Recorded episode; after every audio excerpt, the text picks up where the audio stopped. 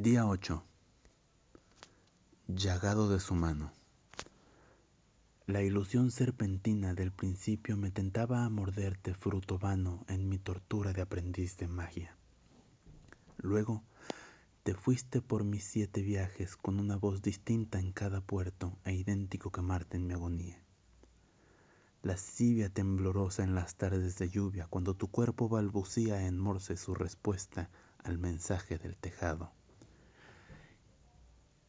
y la desesperada de aquel amanecer en el Bowery, transidos del milagro, con nuestro amor sin casa entre la niebla, y la pluvial de una mirada sola que te palpó en la iglesia más desnuda, vestida en el carmesí lluvia de sangre, y la que se quedó en bajorrelieves en la arena, en el hielo y en el aire, su frenesí mayor sin tu presencia y la que no me atrevo a recordar, y la que me repugna recordar, y la que ya no puedo recordar.